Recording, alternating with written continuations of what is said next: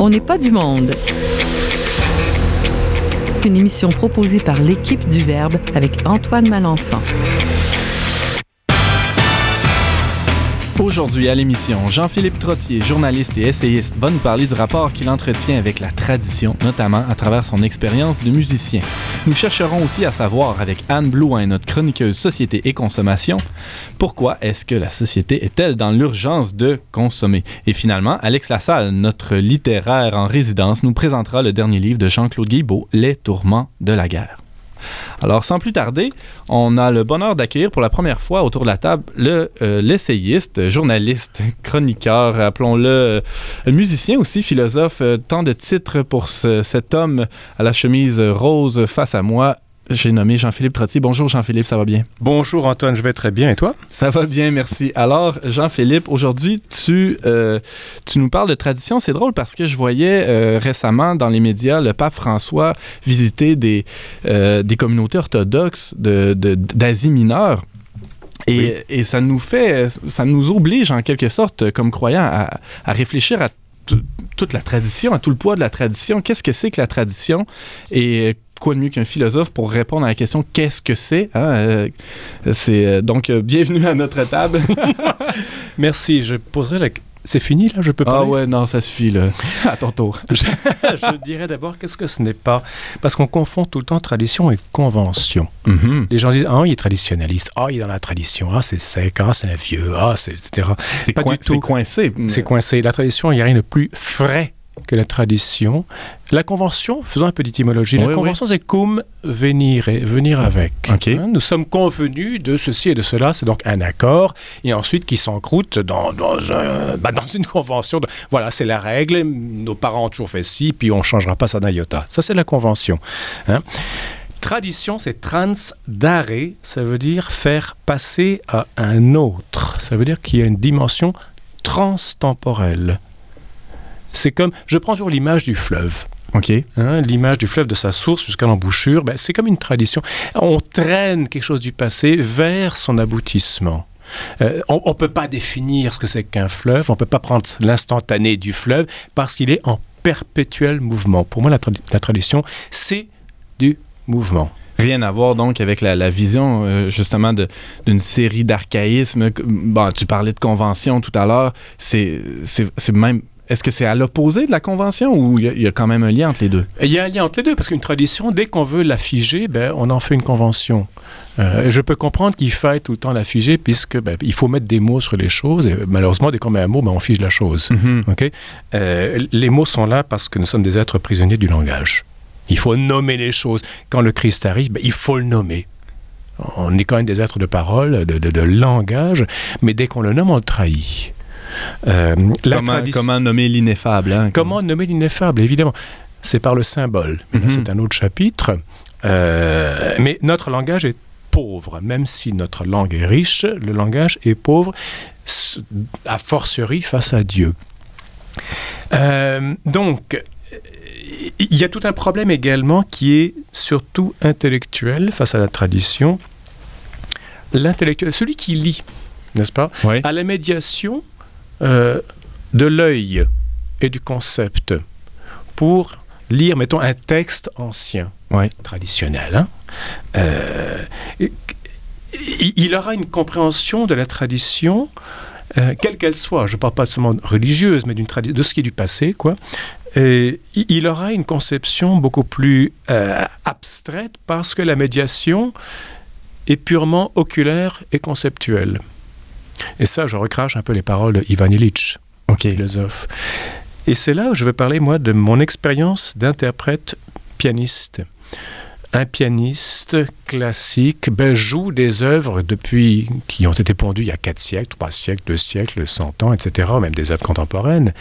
Et quand il joue, quand je jouais du Scarlatti ou du Bach, par exemple, j'avais jamais l'impression de jouer des choses vieilles. C'était toujours neuf. Parce que bien entendu, il y avait l'œil qui, qui traitait les, les notes sur la portée, mais ça allait dans. euh, on peut- Est-ce qu'on peut dire que ça s'incarnait dans Jean-Philippe Trottier? Exactement, c'est un très bon mot, incarnation. Euh, c'est le corps qui participe. Hmm. Euh, la tradition, à mon avis, ne peut être vraiment, je dirais pas comprise, mais euh, vécue part, ben, ce qui nous a donné, c'est un corps.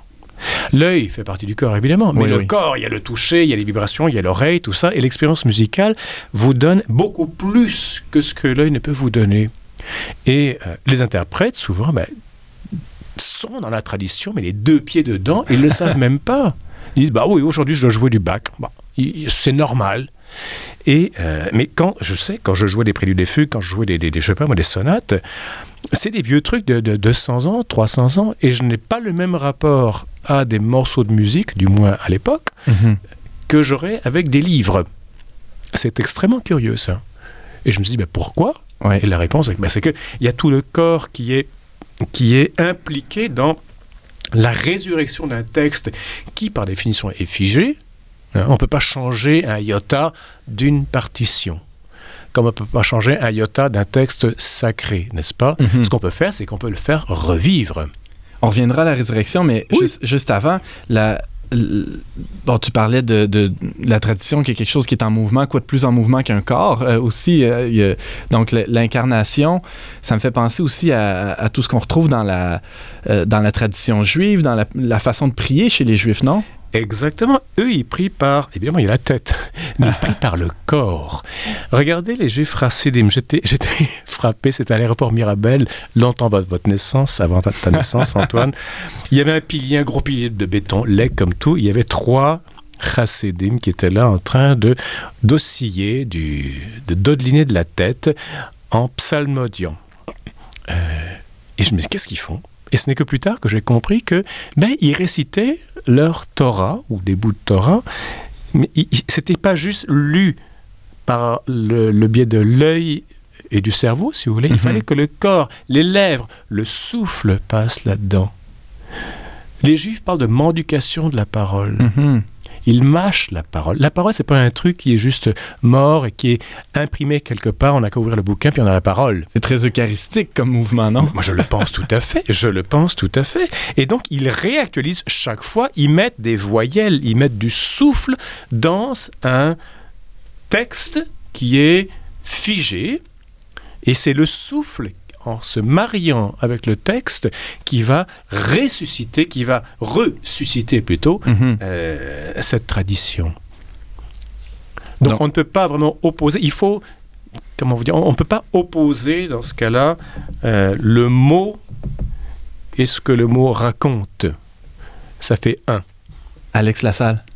Oui, juste pour euh, rajouter là-dessus, je, je lisais il n'y a pas très longtemps un livre sur euh, Simon Leys, dans lequel euh, il expliquait que la calligraphie était l'art le plus euh, sublime de, de la Chine.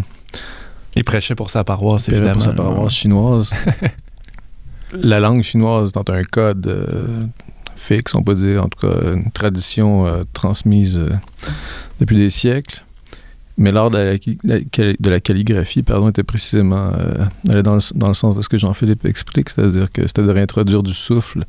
Donc c'est comme si l'espace du code, Oui. l'espace le plus figé, pour ainsi dire, était en fait la condition de, de la manifestation du souffle. Donc euh, joyeux paradoxe ici, mais je trouve que Jean-Philippe l'exprime bien. Là. Je renchérirai là-dessus sur une citation de Xin Tao, qui est un calligraphe très connu, enfin très connu en Chine du début de la période de Qing, c'est-à-dire la, première, la dernière période mandchoue du 7e siècle. Il disait une chose un unique coup de pinceau ira jusqu'à la racine des choses. C'est-à-dire qu'on n'a pas juste une idée, puis ensuite on va gribouiller quelque chose. Ouais, ouais. C'est- c'est- et C'est que le mouvement même de d'esquisser le trait exprime ce que le trait cache. Ça, c'est tout à fait. Mer- Ouais, Merci Simon Alex. Simon Leys a traduit le traité du Shitao. Là. Ah oui? Ouais, ouais. Bon alors, euh, On se rejoint, je on se découvre un auteur. Je découvre un auteur, c'est merveilleux. Donc, la tradition serait moins une affaire de tête que de corps, finalement. Les deux. Les deux. Euh, un corps tout seul, ça va pas très loin. Mhm. Euh, mais il faut vraiment. Et c'est là, il faut. un- Il faut joindre la tête et le corps. Ça, Mhm. ça fait un peu bizarre, enfin un peu, un peu stupide à dire, mais euh, euh, le corps a son intelligence aussi. Mhm. Euh, euh, ne serait-ce que parce que le corps est dans l'espace-temps. La tradition doit s'incarner, ben, elle doit avoir un signe, malheureusement. Ben, je t'interromps, mais l'inscription dans le temps, euh, n'est-ce pas là toute l'importance d'un rite? Parce que de nombreuses personnes aujourd'hui disent Ah, moi, je, suis très spirituel, mais la religion, hein, euh, c'est pas pour moi. Le rite, la fonction du rite n'est-elle pas de de, de, de, mettre en jeu le corps, justement, dans, dans une ligne du temps? Il y a une chorégraphie du rite. Euh, il y a aussi le fait que le rite, le rite ou le rituel plutôt, euh, mobilise des réalités que le langage ne peut pas expliciter complètement. Euh, L'Eucharistie est pour un chrétien le rituel, enfin, c'est le grand truc, mm -hmm. n'est-ce pas? Euh, Il se passe quelque chose, c'est un mystère. Bon, Dieu rentre dans l'hostie. Bon, je veux bien. Euh, et on peut à peine en parler. On voit la limite de l'œil, on parlait de l'œil tout à l'heure dans, dans, dans, ce, ce truc l'Eucharistie. Mais c'est beaucoup plus que ça, en fait, uh -huh. l'Eucharistie. Euh, mais pour revenir à ce rituel, c'est qu'il y a, y a une chorégraphie un rituel, forcément, c'est l'intermédiaire entre le spatio-temporel, parce que nous sommes des êtres de chair, nous sommes inscrits dans le temps et dans l'espace. Mais pour que l'ineffable s'incarne, il faut bien qu'il s'incarne dans quelque chose qui puisse conjuguer tous les niveaux de réalité. Le rituel, en l'occurrence. On revient au symbole. Dans ce cas-là, c'est le symbole qui est présenté dans le rituel. Le symbole se s'exprime à travers une tradition. Il faut bien habiller tout cela. La symbole n'arrive pas paf comme ça. Mm -hmm. euh, il faut une tradition pour l'exprimer. Encore une fois, si on essaie de trop codifier la tradition, ce qui est nécessaire malheureusement, mais si on la codifie trop, on en fait une convention et ça devient sec. Ce qui rappelle la parole de Benoît XVI que la crise de la foi contemporaine est, avant, est avant tout une crise de la liturgie. C'est que le rituel est devenu sec, comme mm -hmm. tu le disais. Eh ben, les gens quittent, quittent, euh, quittent l'Église parce que ben, ça leur dit plus rien. Ce sont des règles auxquelles plus personne ne comprend quoi que ce soit. Et donc les gens ont bien raison de quitter, ils ne comprennent rien. D'où la nécessité de la, de la réponse de, de, Vatican II, bon, qui, qui, qui, est appliquée de diverses manières, mais en tout cas, il y avait, il y avait la, la, la nécessité. Bon, Benoît XVI a parlé de ça au, quand il était pas pour, oui, euh, quand il était jeune prêtre? Euh, C'était quand il était cardinal. OK. Était cardinal, je pense, je suis pas sûr, mais peut-être qu'il le dit dans, avec le journaliste Peter Zewald dans le, le, le, sel de la terre, mais là, je, mais peu je importe, la, les la, sources. La, il y avait une nécessité pour le catholicisme de, de, de réfléchir ce rapport-là à la liturgie pour. Euh... Tout à fait. Malheureusement, je pense qu'on a trop psycho, on a beaucoup psychologisé tout cela, on a beaucoup humanisé. J'ai rien contre, mm -hmm. euh, mais il ne faut pas non plus oublier le côté. Euh, autre qu'humain, le côté symbolique, dans le sens sunbalein, dans le sens de mettre ensemble plusieurs réalités, pas seulement humaines, mais divines aussi. Et je peux donc comprendre la réaction traditionnaliste de revenir au latin, de mm -hmm. revenir à avoir des prêtres chamarrés comme des, comme des toréadors. je veux bien tout ça. Mais euh, le problème de fond demeure qu'il faut toujours conjuguer l'humain avec le divin. Puis d'ailleurs, c'est pas le rôle du médiateur qui est le prêtre. C'est quoi son, son, son travail là-dedans, lui, dans, dans, la tradition? C'est un passeur? c'est Un prêtre agit in persona Christi. Un prêtre, c'est un sacerdote. C'est celui qui donne du sacré. Un prêtre, donc, est un passeur. Et en fait, l'Eucharistie est un sacrifice. Un sacrifice de la vie vers la résurrection en passant par la mort forcément. Mm -hmm. Le prêtre est là comme... Ben, en fait, c'est un agent inutile. Il a une fonction. Le Christ passe à travers lui. Puis après la messe, ben, pour moi en tout cas, c'est monsieur. Mais je vais l'appeler père. Je comprends très bien. Mais c'est surtout au niveau de l'Eucharistie qu'il il s'efface et la théophanie arrive. Ou l'incarnation, si vous voulez. Euh, mais tout cela, encore une fois, doit être serti dans une tradition. Euh, dans une tradition qui, elle, va devoir s'exprimer à travers un rituel et non pas juste une codification. Le rituel est peut-être très codifié, mais il dépasse le code. Pour conclure, Jean-Philippe, nos sociétés auraient besoin de, renouer un peu avec la tradition? Absolument. Ça ne veut pas dire être traditionnaliste, il s'agit de comprendre la place du corps dans tout cela, euh, la place du symbole. Je veux dire, nous sommes euh, prisonniers de notre dualisme, nous sommes prisonniers de la guerre entre le corps et l'âme ou le corps et l'esprit. Euh, il faut revenir vers une intelligence symbolique, vers une intelligence traditionnelle avec un grand T, Mhm. tel qu'on pouvait l'avoir au Moyen Âge, par exemple, tel que des sociétés dites primitives l'ont encore. Euh, il, il faut revenir à une sensibilité prémoderne, sans perdre tous les acquis de la modernité. Beau, beau programme. Alors, Jean-Philippe Trottier, je rappelle que vous êtes, euh, que tu es, hein, animateur à questions d'actualité à Radio VM, les midis de semaine et auteur de, entre autres choses, La profondeur divine de l'existence, euh, paru chez Mediapol en 2014, préfacé par Charles Taylor. Oui. Merci, Jean-Philippe. Euh, de rien, Antoine. À la prochaine. Passé l'été, le cœur sur la corde à la tête au congélateur. J'ai passé l'été à regarder passer les avions au-dessus de Villeray. Et déjà dans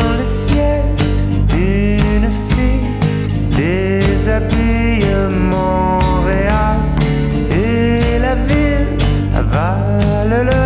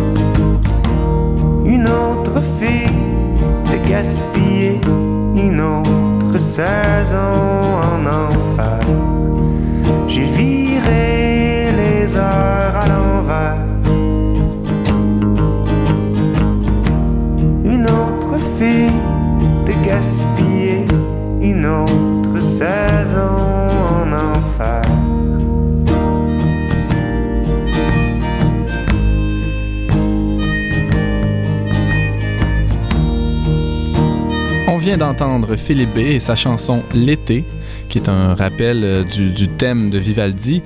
Sur l'album Variation fantôme, vous êtes toujours à l'émission On n'est pas du monde avec Antoine Malenfant au micro. Avec la parution de l'encyclique Laudato Si du pape François, très connu, euh, ce, petit, euh, ce petit bouquin euh, très intéressant sur l'écologie intégrale et les prises de conscience progressives des limites de notre système écologique, entre autres, nous sommes tous invités à redéfinir nos besoins et nos habitudes de consommation. Alors, j'ai devant moi la chroniqueuse Anne Blouin qui va nous aider tout au long de la saison à réfléchir à ces questions ô combien complexes. Alors, Anne, tu, euh, tu as eu, euh, tu as fait ta formation en sciences appliquées. C'est un peu euh, des, une version. à l'époque, c'est un peu l'équivalent de, de sciences de la consommation? Oui, c'est ça. C'est un bac en consommation. J'ai aussi étudié en communication. OK. Et tu es toujours intéressé, dans le fond, aux, aux questions de consommation, aux aussi à la communication. Et, euh, et c'est un peu pour ça qu'on t'a invité à, à la table dont n'est pas du monde pour nous parler de, oui, de consommation de, de toutes sortes, euh, que ça passe par euh, les, bon, les biens, les services, euh, les, les petits gadgets quotidiens. Et je pense qu'il y a une question qui euh, ces Oui. temps-ci. Oui, la question, c'est pourquoi est-ce que la société est en urgence de consommer? En urgence de consommer. Oui. Qu'est-ce que tu entends par là? J'entends par là, c'est que la publicité est omniprésente euh, et euh, la publicité euh, cible autant les enfants que les adolescents que les adultes. Alors, euh, qu'est-ce qui arrive, c'est que les gens se sentent toujours dans l'urgence de faire un achat. Euh, tout est euh, pratiquement une question de survie. Et les gens manquent de temps.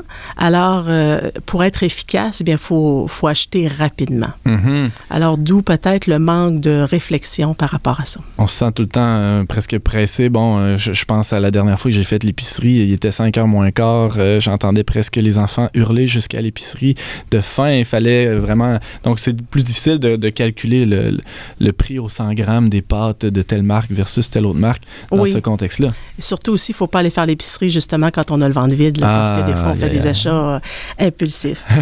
Alors, j'ai voulu m'attarder aussi un petit peu à, à la notion de besoin et de, de désir. OK. Il y a une, Faire la diffé- il y a une différence. entre les deux, oui. Oui, la différence entre un besoin et un désir, bien, le besoin, c'est vraiment essentiel à la survie.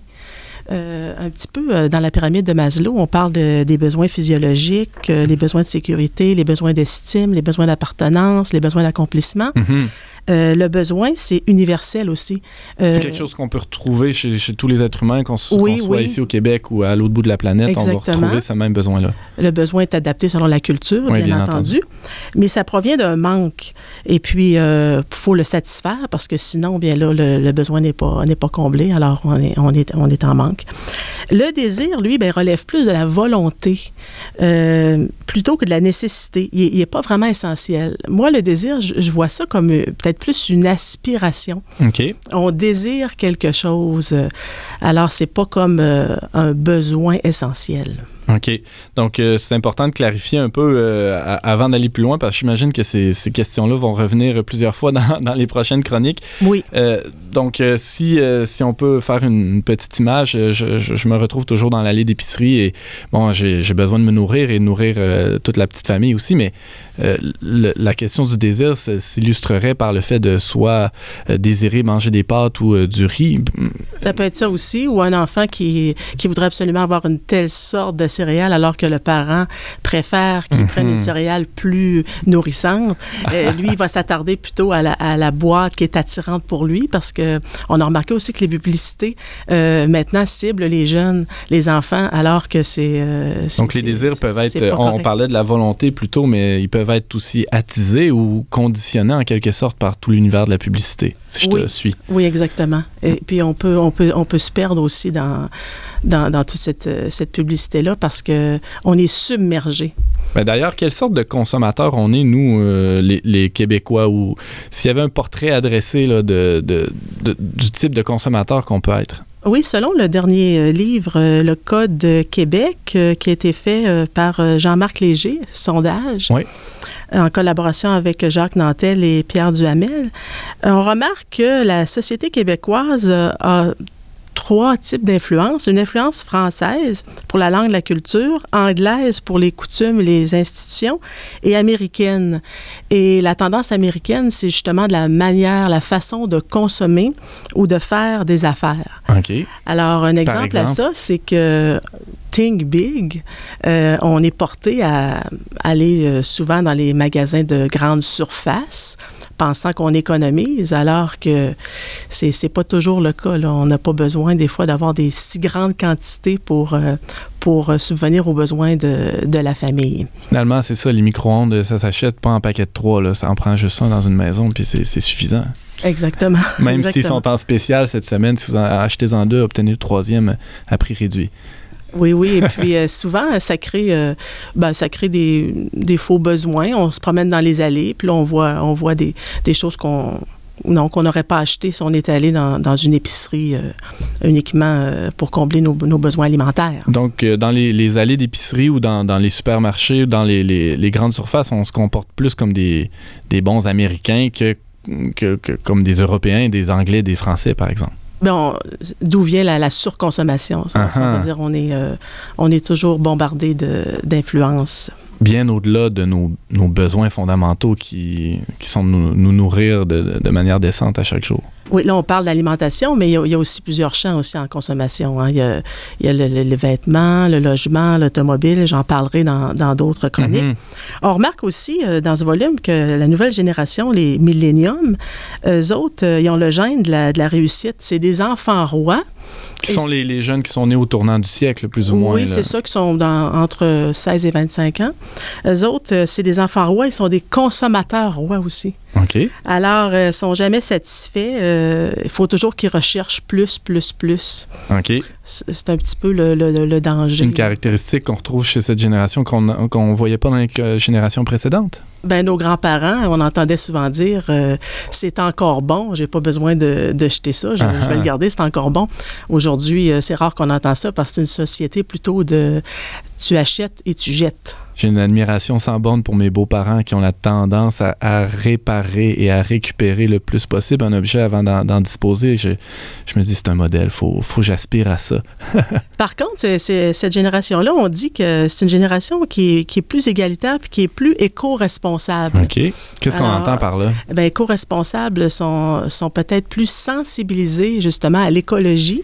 Maintenant, est-ce qu'ils le mettent toujours en, en pratique? Est-ce qu'ils recyclent? Là, euh, on, en tout cas, on a des doutes un peu, là. Mais au moins, ils ont, ils ont quand même le, le souci de d'être plus euh, peut-être éco-responsable que, que pouvaient l'être les, les générations. Euh, faudrait vérifier s'ils achètent des, des, tonnes de produits verts euh, dont ils n'ont pas besoin ou s'ils si, se limitent à seulement les, les produits essentiels. oui, oui, oui, ça sera vérifié. Donc, euh, si, si, si, je résume, on ne consomme pas vraiment de la même manière que, que que la génération précédente. Il y a une espèce de culture de l'instantanéité aussi. Oui, l'instantané, euh, oui, exactement. Euh, on entend souvent des enfants qui vont dire à leurs parents, ben, j'en ai besoin. Mon ami a ça, ça me prend ça absolument. Euh, L'urgence d'avoir euh, des biens. Euh, les manières de consommer, ben, les, comportements des citoyens consommateurs, euh, c'est plus complexe qu'avant parce qu'ils peuvent, euh, ils peuvent se renseigner beaucoup par Internet. Mm -hmm. Alors, ils sont très renseignés. Maintenant, euh, est-ce que ça leur permet de réfléchir plus sur leurs besoins? Là, j'en doute. OK. Euh... Donc, on va, on va évaluer, par exemple, la, la, le rapport qualité-prix entre un frigo et un autre. Est-ce que telle marque est préférable que l'autre? Et, mais finalement, sans s'être posé au préalable la, la question, est-ce que j'ai vraiment besoin d'un gros frigo? Oui, oui, c'est ça, c'est ça. Euh, la, la, la, question se limite juste à, à la comparaison, comparer des, des, produits. Ce qui n'est pas une mauvaise chose en soi, mais... Non, c'est très bien, mais il faut pousser la réflexion un peu plus si on ne veut pas tomber dans le piège de, de, de la surconsommation. Évidemment. Euh, bon, euh, je l'ai évoqué tout à l'heure, j'ai des, des, jeunes enfants qui, sont euh, avides de, nouveaux gadgets et bidules. Et euh, je pense à, à, aux voisins qui le, dernier iPod, dernier cri, la nouvelle génération. Et bon, évidemment, mon fils aimerait bien l'avoir. Qu'est-ce qu'on fait avec ça? Est-ce qu'il y a un conseil que, que, que, tu peux me donner, Anne, pour, pour ben, l'aider? très humblement, euh, je, je, me rapporterai un peu à, à mes parents ou grands-parents euh, qui me disaient d'attendre. Euh, Peut-être leur, leur, leur, introduire la notion d'attente. Mmh. Attendre à ta fête, attendre un événement. Et puis, on, quand on désire plus quelque chose, ben, on l'apprécie plus aussi. Dans l'instantané, l'appréciation n'est pas toujours au rendez-vous. Alors, c'est un conseil euh, simple que je peux donner. Alex Lassalle? Oui, c'est ça. On, parle de creuser le désir hein, pour l'éprouver un peu, le passer, euh, oui. dire au, crible, au feu du temps, pour qu'il se purifie, puis qu'il on évite ensuite de ça de s'éparpiller dans une multitude de désirs parce qu'ils peuvent nous en passer, il peut nous en passer comme 92 à la seconde euh, dans le cœur des désirs. Donc, si, et si on s'éparpille dans chacun d'eux, on se, on se dissout finalement, on perd, on perd toute euh, trajectoire. Donc, les, les désirs qui, euh, qui réussissent finalement l'épreuve du temps sont, sont les désirs qui sont peut-être les plus authentiques. Les plus enracinés, mm -hmm. les plus vrais. Oui, puis euh, à ce moment-là, ils peuvent aussi plus euh, saisir la valeur la valeur des choses. Je pense que ça s'est perdu aussi. Euh, je pense qu'il faudrait y penser un peu à, remettre dans l'actualité, dans les, nos conversations qu'on peut avoir en famille aussi, la, valeur des, choses, prendre le temps d'apprécier, puis de de partager aussi avec, euh, avec les autres. Je reste dans le domaine de l'électroménager. J'ai j'ai en, en tête l'image du vieux grille-pain que la grand-mère de mon épouse nous a légué, qui, qui date des années 50 et qui fonctionne toujours très bien. Jean-Philippe Trottier, oui? Il y a un, un livre de Leibniz, philosophe allemand du euh, XVIIe siècle, où il parle du principe d'économie. La meilleure création possible, c'est celle où Dieu a mis le moins d'éléments possible, mais qui sont le plus compatibles les uns avec les autres. Ce qui est en- tout à fait un principe musical aussi de composition, euh, une économie de moyens. Pour transposer ça euh, à- à- au, domaine des enfants, Ouais, c'est de ouais. faire un jeu, de dire voilà, il y a, on a tant de dollars aujourd'hui, on va marcher, essayons de faire le plus avec le moins. Et transformer ça non pas en contrainte, mais en jeu pour que l'enfant aiguise sa créativité et se distrait de ses désirs euh, multiformes et euh, Superflu, anarchiques un peu superflu. à superflu, anarchique, multiforme et tout ça, et que- qu'il fasse un jeu avec le peu d'argent. Voilà, aujourd'hui j'ai ben, sept- j'ai 30 dollars. Il faut nourrir la famille aussi ou ça. Je veux que tu m'aides. Et puis ben là, il va mettre ses désirs en second parce qu'il veut jouer avant tout. D'où l'idée de commencer assez tôt. Uh-huh. Euh, ça, Voilà. ça passe par l'éducation des, des enfants à la maison. Puis Et, ensuite, il lira du Leibniz quand il sera plus vieux. et il comprendra le bien fondé du jeu.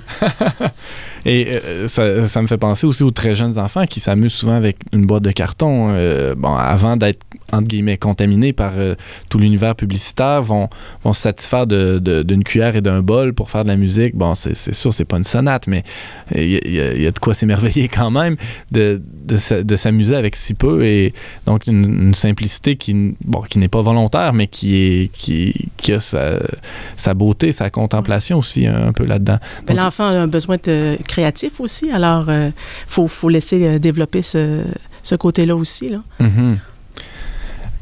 Pour euh, conclure, Anne, tu avais, tu avais trouvé quelques, quelques pensées du, du pape François. Je pense que tu as épluché euh, Oui. dernièrement la- Ben, l'encyclique. euh, Le pape. François parle beaucoup d'écologie, mais euh, il y a aussi, euh, il y a aussi euh, des sections qui parlent de, de consommation. Moi, c'est- c'est- je me suis attardée un peu à, à une citation. Plus le cœur de la personne est vide, plus elle a besoin d'objets à acheter, à posséder, à consommer. Mhm. Euh, D'où l'importance de se tourner vers des besoins plus humains aussi, euh, être, être ensemble, partager une amitié. Euh, souvent, les objets comblent des, des besoins qui, qui- qui ne sont pas comblés. Et aussi, le, le pape nous invite à une responsabilité sociale des, conso- des consommateurs. Acheter est non seulement un acte économique, mais toujours aussi un acte moral. Alors, je pense C'est pesant, ça, comme oui. affirmation. Oui, c'est si on pense à, à tous les actes de consommateurs qu'on peut faire dans une journée, est-ce qu'ils sont tous. euh, est-ce qu'on les conçoit, est-ce qu'on les appréhende, est-ce qu'on les réalise tous comme étant des actes euh, moraux euh, Mais pas toujours. Puis je pense que cette chronique a pour but justement de Ouais. faire réfléchir et non de faire. c'est pas pas pour faire de la morale. C'est Uh-huh. simplement pour. on est tous consommateurs. Alors on a besoin de consommer. Par contre, c'est la manière de consommer et de s'en servir de façon euh, réfléchie et en, en posant un regard euh, peut-être plus global. Ça sera un plaisir d'en discuter plus longuement dans les prochaines chroniques. C'est euh, avec grande joie qu'on t'accueillait. Anne Blouin, chroniqueuse Merci. consommation. Faut du gasoil dans la bagnole, la carte bleue dans la chatte, faut de la dinde pour Noël, faut bronzer pendant les vacances, faut du forfait, faut du forfait pour oublier la solitude, faut des gonzesses à la télé, ouais, faut des pilules pour bander, faut du gazon dans les tabacs, il faudrait arrêter de fumer, la salle de sport sur des machines, faut s'essouffler, faut s'entraîner, faut marcher dans les clous, faut pas boire au volant, faut dépenser les petits sous, faut du réseau pour les enfants, faut ressembler à des guignols, faut que tu passes à la télé pour rentrer dans les farandoles de ceux qui ont le blé. Je me balade dans les grandes surfaces, j'ai pas mais faut payer. Je cours au gré des accessoires et des conneries illimitées. Les gens parlent mal, les gens sont cons, au moins tout aussi cons que moi. À se faire mettre, à se faire baiser, sur à se faire enfanter. Des bébés par des des hologrammes, des mots d'amour par satellite. Mais ces connards, ils savent pas lire, ils savent même pas se nourrir. Des OGM dans les fera moins de cons quand ils crèveront en mutation des grippes porcines sur des cochons. Oh non, l'homme descend pas du singe, il descend plutôt du mouton. Oh non, l'homme descend pas du singe, il descend plutôt du mouton. Faut marcher dans les clous, faut pas boire au volant. Faut dépenser ses petits sous, faut du réseau pour tes enfants. Faut ressembler à des guignols, faut passer à la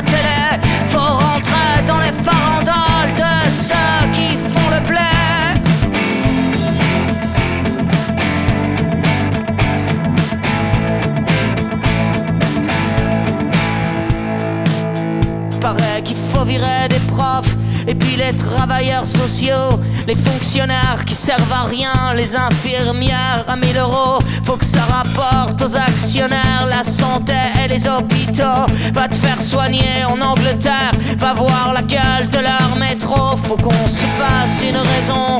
On a loupé nos transactions, s'est laissé prendre le cul par nos besoins, nos religions. Le portable aux chiottes et des coups de pioche dans la télé. Faut mettre les menottes à chaque présentateur digital. J'accuse. Au dans l'assemblée. J'accuse. J'accuse. J'accuse. Au dans l'assemblée. Faut du gasoil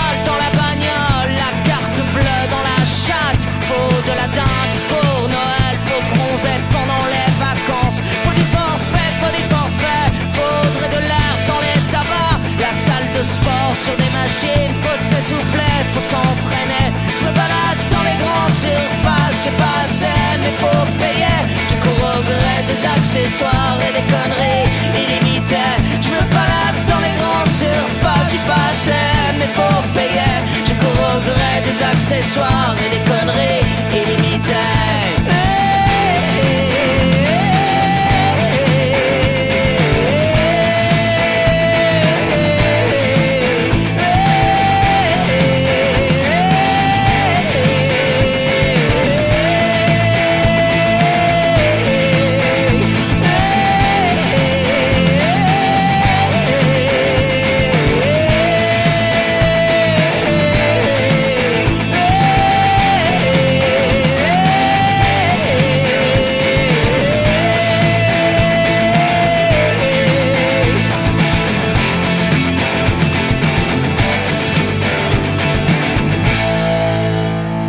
vient d'entendre la pièce J'accuse de l'album éponyme J'accuse de 16, paru en 2010.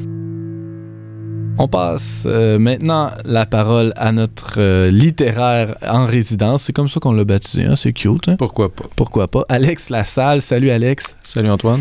Alex, toi, tu as lu un autre livre. hein? Tu, lis autant de livres par semaine que, que moi dans un quinquennat. Et- Si tu le dis. Bon, ça fait une confession publique en même temps. Le, le- donc, le dernier bouquin qui t'est passé entre euh, les mains, c'est un livre de Jean-Claude Guilbeault.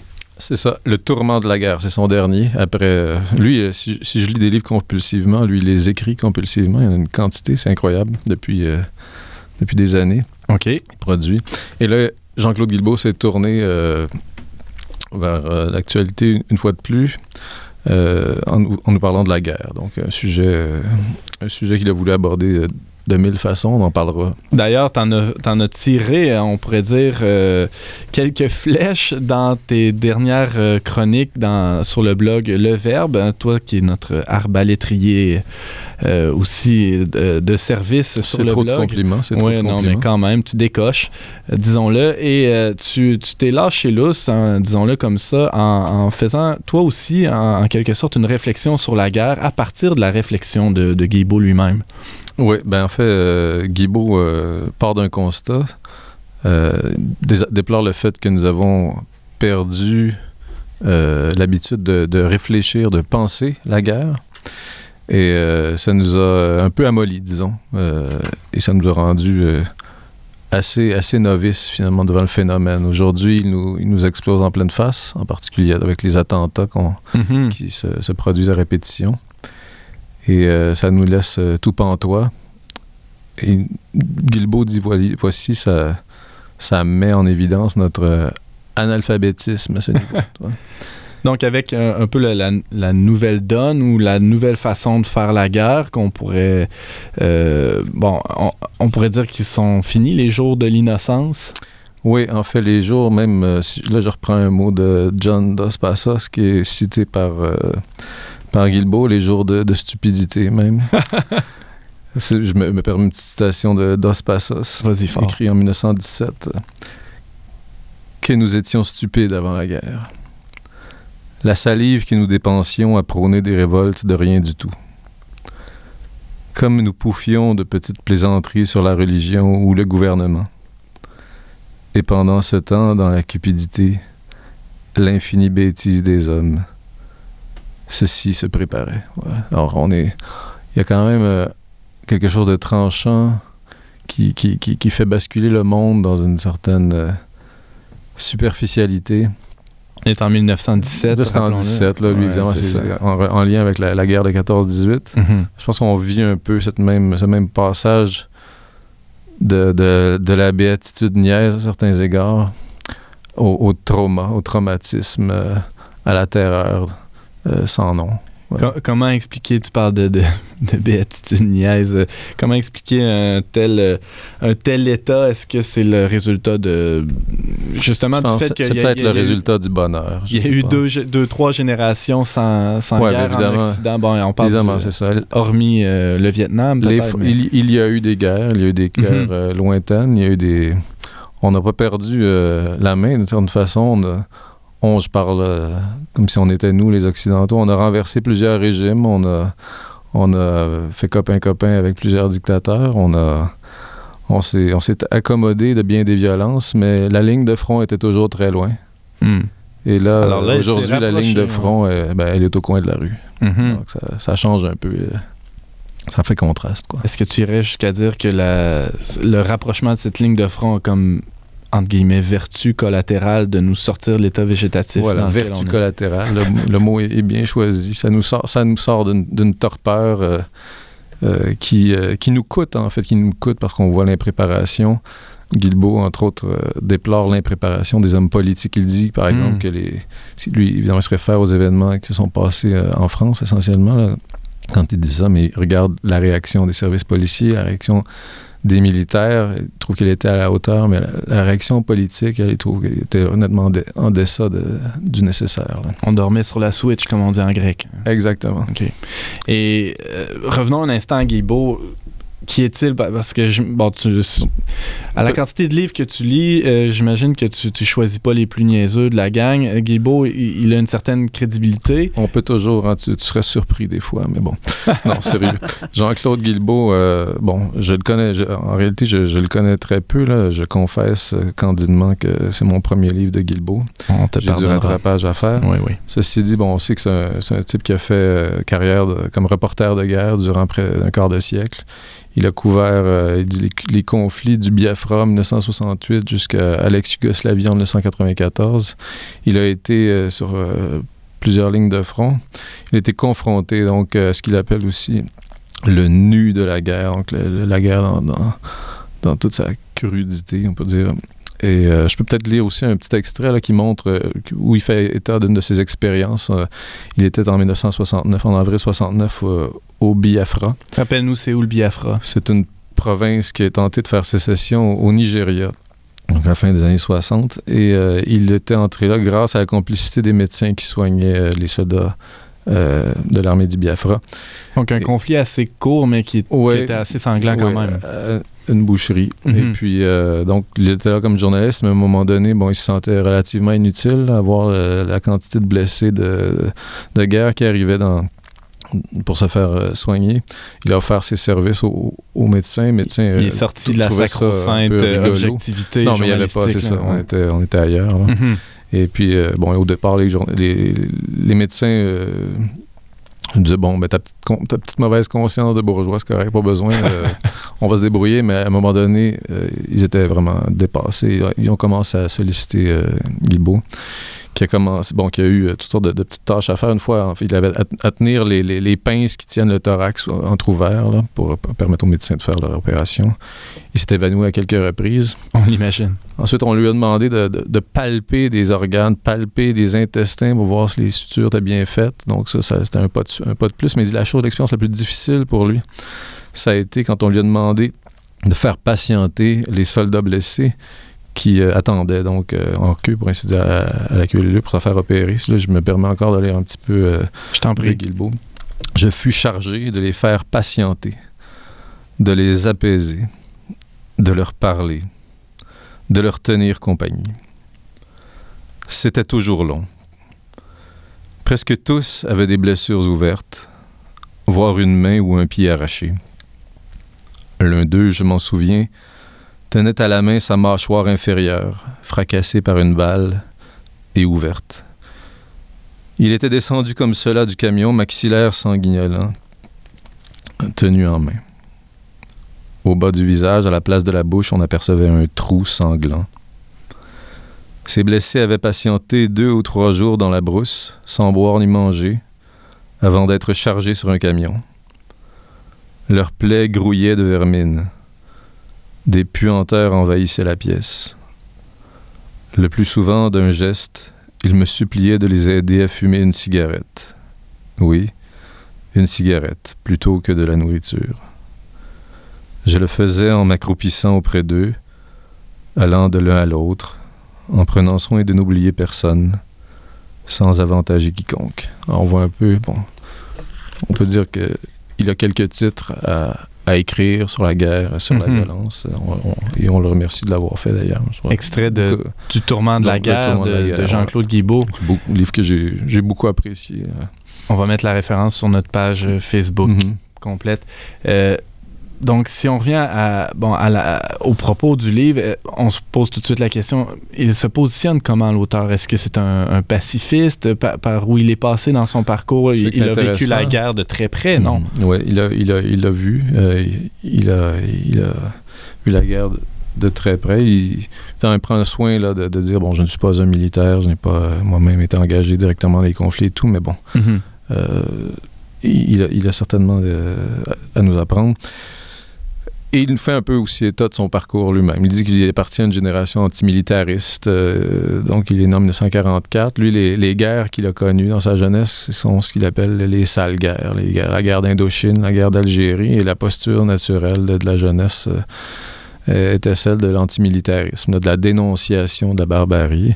Et euh, ça a été son créneau pendant, longtemps. Son travail de, de journaliste, par ailleurs, l'a entraîné dans ce qu'il appelle le tourment de la guerre, c'est-à-dire que la, la guerre est devenue éventuellement euh, une énigme irrésolue. Euh, on, y voit à la fois le pire, mais aussi le meilleur de l'homme. Qu'est-ce Évidemment, qu'il y a dans le meilleur de l'homme? Le pire, on se l'imagine, on vient de l'entendre aussi dans il y a un beau chapitre, il y a un beau chapitre sur le courage.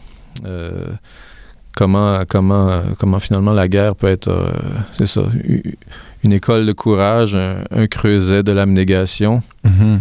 Euh, c'est une façon, pour, pour donner même un tour évangélique d'une certaine façon à la, à la guerre, les soldats, à leur manière, donnent sa- leur vie.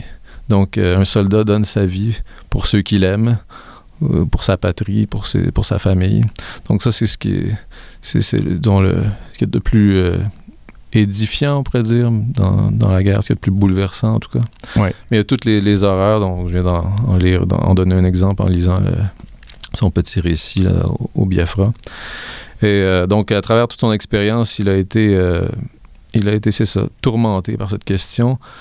En même temps, euh, je pense qu'il avait trouvé une certaine euh, satisfaction intellectuelle dans la posture de la non-violence à la Tolstoï, à la Gandhi. Donc, il était, il se sentait à l'aise, ouais, que là, on- il avait atteint Sa une zone de confort. voilà, une certaine zone de confort.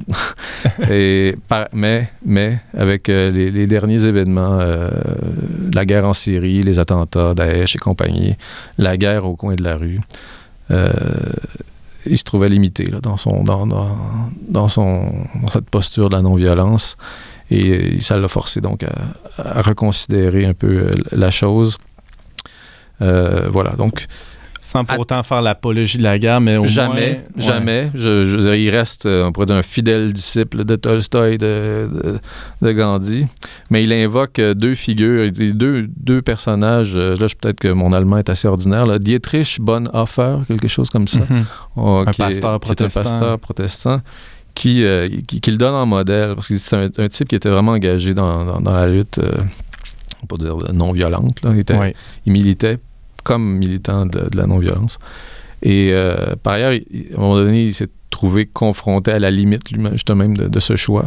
Et il a choisi, euh, durant la guerre de 39-45, de participer à, l'organisation d'un attentat contre Hitler, donc à user lui-même de violence. Euh, L'autre exemple que donne Guilbeault, c'est le pape François. Et, et revenons à Bonhoeffer, il a Oui. payé de, Oui, de sa oui, vie ça, cette tentative. La tentative a échoué et, euh, et ça, ça lui a coûté la vie, effectivement. Et euh, donc, l'autre exemple, disais-je, c'est celui de- du pape François qui, devant les, les- les atrocités commises par Daesh, euh, sentait qu'il n'y avait d'autre choix que, que d'appeler les, les puissances euh, à, à intervenir sur, sur le terrain, sur, sur le théâtre d'opération syrien, parce que, bon, on ne pouvait pas ne rien faire. Donc, on Le- est dans le- une posture où on a des témoins de la paix, là, et Mhm. d'éminents chrétiens, témoins de la paix, qui appellent constamment à, à- à vivre la, sagesse évangélique. Mais bon, peut-être que la, sagesse in- inclut à terme, ultimement, de recourir, de prendre le risque de la guerre, finalement. La guerre étant un mal, c'est le moindre mal peut-être par rapport à quelque chose de pire. Déjà, tu abordes un peu la question de la religion, mais est-ce que euh, va sur ce terrain-là aussi? C'est pas évident parce que, bon, là, les religions sont accusées euh, assez euh, fréquemment d'être la, la cause de tous les maux euh, sur Terre, non? Oui, effectivement. Spécialement la guerre. Guilbeault consacre un, un chapitre entier intitulé Dieu le veut-il à, à cette question des rapports entre violence et religion. Qu'on prend le- fait le constat suivant, c'est-à-dire à partir de la fin euh, du 20e siècle, euh, les, grandes idéologies euh, se sont quelque peu effacées. Certaines se sont complètement effondrées. On, parle de- on pense au, communisme. Mais on semblait, il semblait que l'ère des, des grandes idéologies était passée. Mais ça crée un certain vide symbolique. Et il dit que très rapidement, ce vide symbolique a été comblé par, soit bon, par les, États ou par les hommes politiques qui ont euh, annexé le religieux d'une certaine façon pour Mm. redonner un peu de, de, de stature ou de consistance identitaire à leur projet ou de, de, de, de pertinence euh, à leur Qui, projet qui ont instrumentalisé le Qui ont- religieux. Qui ont d'une certaine façon, voilà. Euh, oui. Jean- Jean-Philippe Trottier. Euh, la non-violence est un terme qu'on comprend très mal en Occident et tu fais bien de parler de Tolstoï qui a influencé Gandhi, sauf que Gandhi lui-même a puisé dans la tradition qui était la sienne hindoue Mm. et il est venu avec un concept ahimsa, non-violence.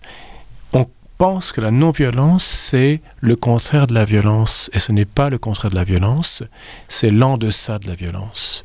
C'est-à-dire qu'il ne s'agit pas d'être doux comme un agneau ou violent comme un loup, il s'agit de- d'aller en- au-delà ou en deçà, peu importe, de cette fausse opposition euh, et d'aller ce qu'on peut dire, ce qu'on peut appeler l'amour christique. Eh ça, c'est complètement, c'est une chose que dont nous avons perdu le goût en grande partie. Faut lire les lettres de Gandhi quand il parle de l'invasion de Hitler qui envahit euh, à partir des années. Il remilitarise la, la- vallée du Rhin, il, euh, il, il envahit la Tchécoslovaquie et tout le tralala. Et lui dit la non-violence va arrêter Hitler. Ça, personne ne l'a compris. C'est une non-violence qui est complètement. Ce n'est pas juste du pacifisme. C'est juste la ma. Mhm. Euh, Alex Lassalle, tu as lu pour nous Jean-Claude Guébeau, Le tourment de la guerre. Euh, tu nous recommandes cette lecture? Oui, oui, c'est ben, un mélange d'expériences euh, personnelles. Euh, Jean-Claude Guilbeault nous, nous raconte un peu son parcours. Il fait aussi euh, bon, des réflexions sur l'actualité. Et il appuie euh, aussi euh, ses réflexions sur des, des, des cas de figure tirés de l'histoire. Merci beaucoup, Alex. Plaisir.